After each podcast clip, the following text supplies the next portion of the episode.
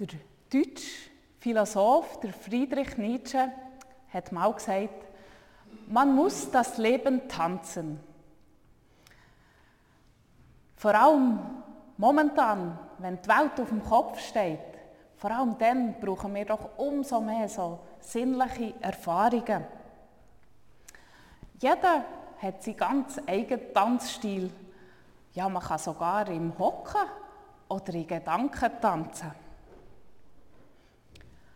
Anfangsjahr haben wir mit unseren syrisch-kurdischen Nachbarn in Killebolligen ein unvergessliches Fest gefeiert. Nach dem orientalischen Essen hatten die Leute Gelegenheit, als Zeichen von Verbundenheit einen Kreistanz zu formen. Die bewegungsfreudigen Bolligerinnen und Bolliger, die Jodler, grosse und kleine Leute, sind zusammen in Rhythmus und in die syrischen Klänge eingestimmt. Das interreligiöse Teilen von Tanz, Gebet, Lieder und Abendmahlsfladenbrot hat mich sehr berührt. Wer hätte gedacht, dass wir an diesem Tag auch zum letzten Mal aus einem gemeinsamen Kelch werden trinken.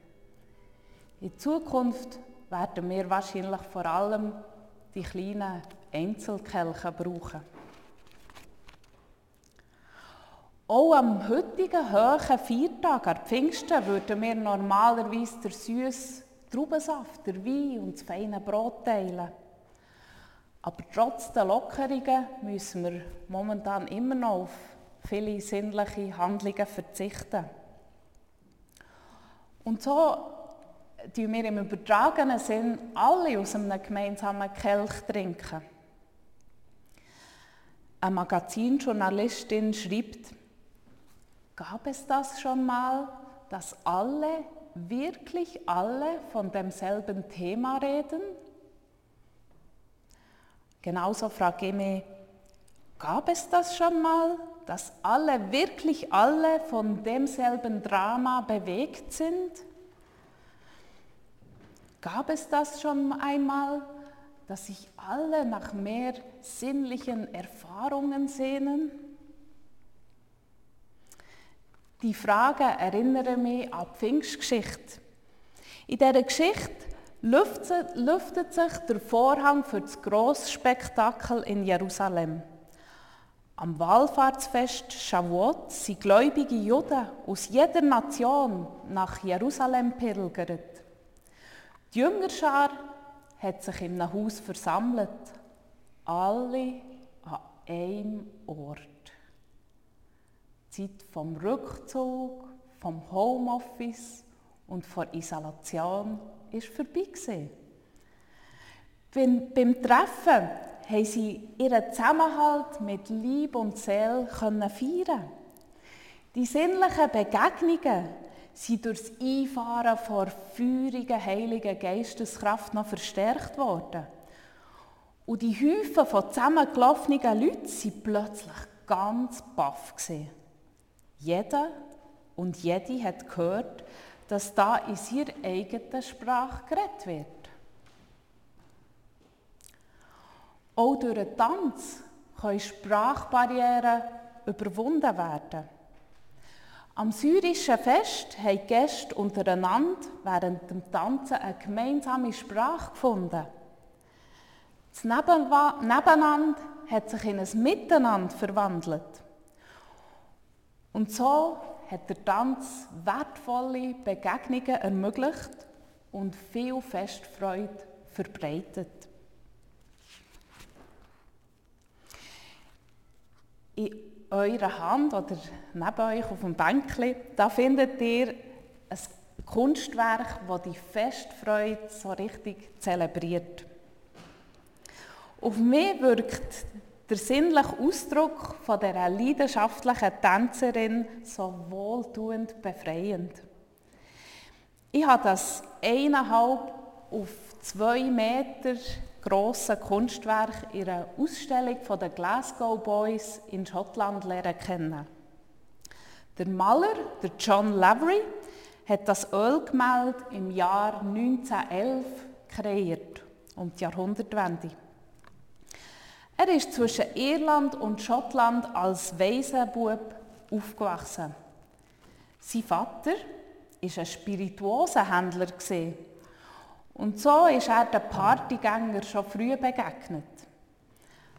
Er gibt dem Bild den Namen Anna Pavlova als Bachantin. Der Titel bedeutet so viel wie Anna Pavlova einerseits als Nachtschwärmerin, Schwelgerin und feierende Zecherin, andererseits als Priesterin, Jüngerin und Verehrerin. Die russische Tänzerin Anna Pavlova ist um die Jahrhundertwende herum Zentrum die beliebteste klassische Prima Ballerina gewesen.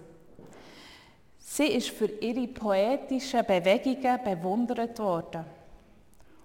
Auf dem Bild da gleitet sie federleicht über den Boden, als könnte sie die Schwerkraft überwinden. Die schwungvollen Linien zeichnen nicht nur ihren Körper, sondern auch ihr weißes Gewand. Die Tänzerin gleicht fast einer Brut. Fein und dezent sie ihre Haare und das Dekolleté mit Blumenschmuck dekoriert.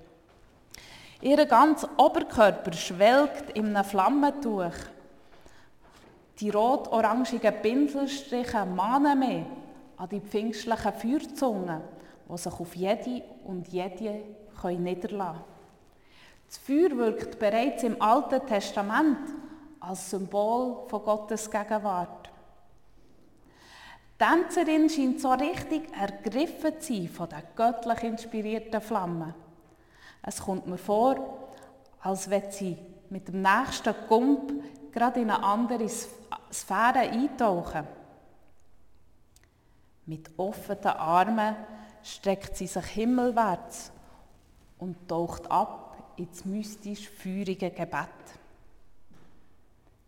Im Sichtbaren wird auf geheimnisvolle Art das unsichtbar Grosse gegenwärtig. Was passiert mit euch, wenn ihr in die Poesie von diesem Bild eintaucht? Wettet ihr auch am liebsten mittanzen und abtauchen?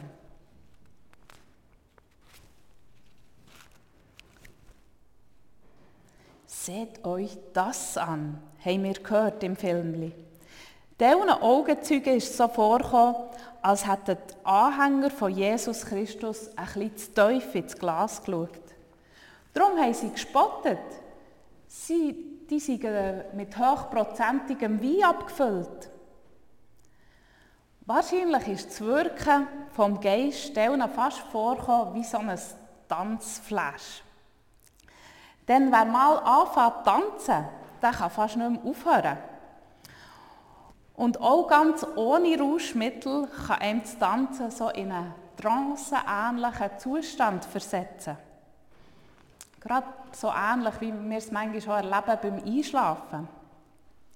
Und genau in dieser Trance kann man besonders inspirierende Geisteseinfälle haben.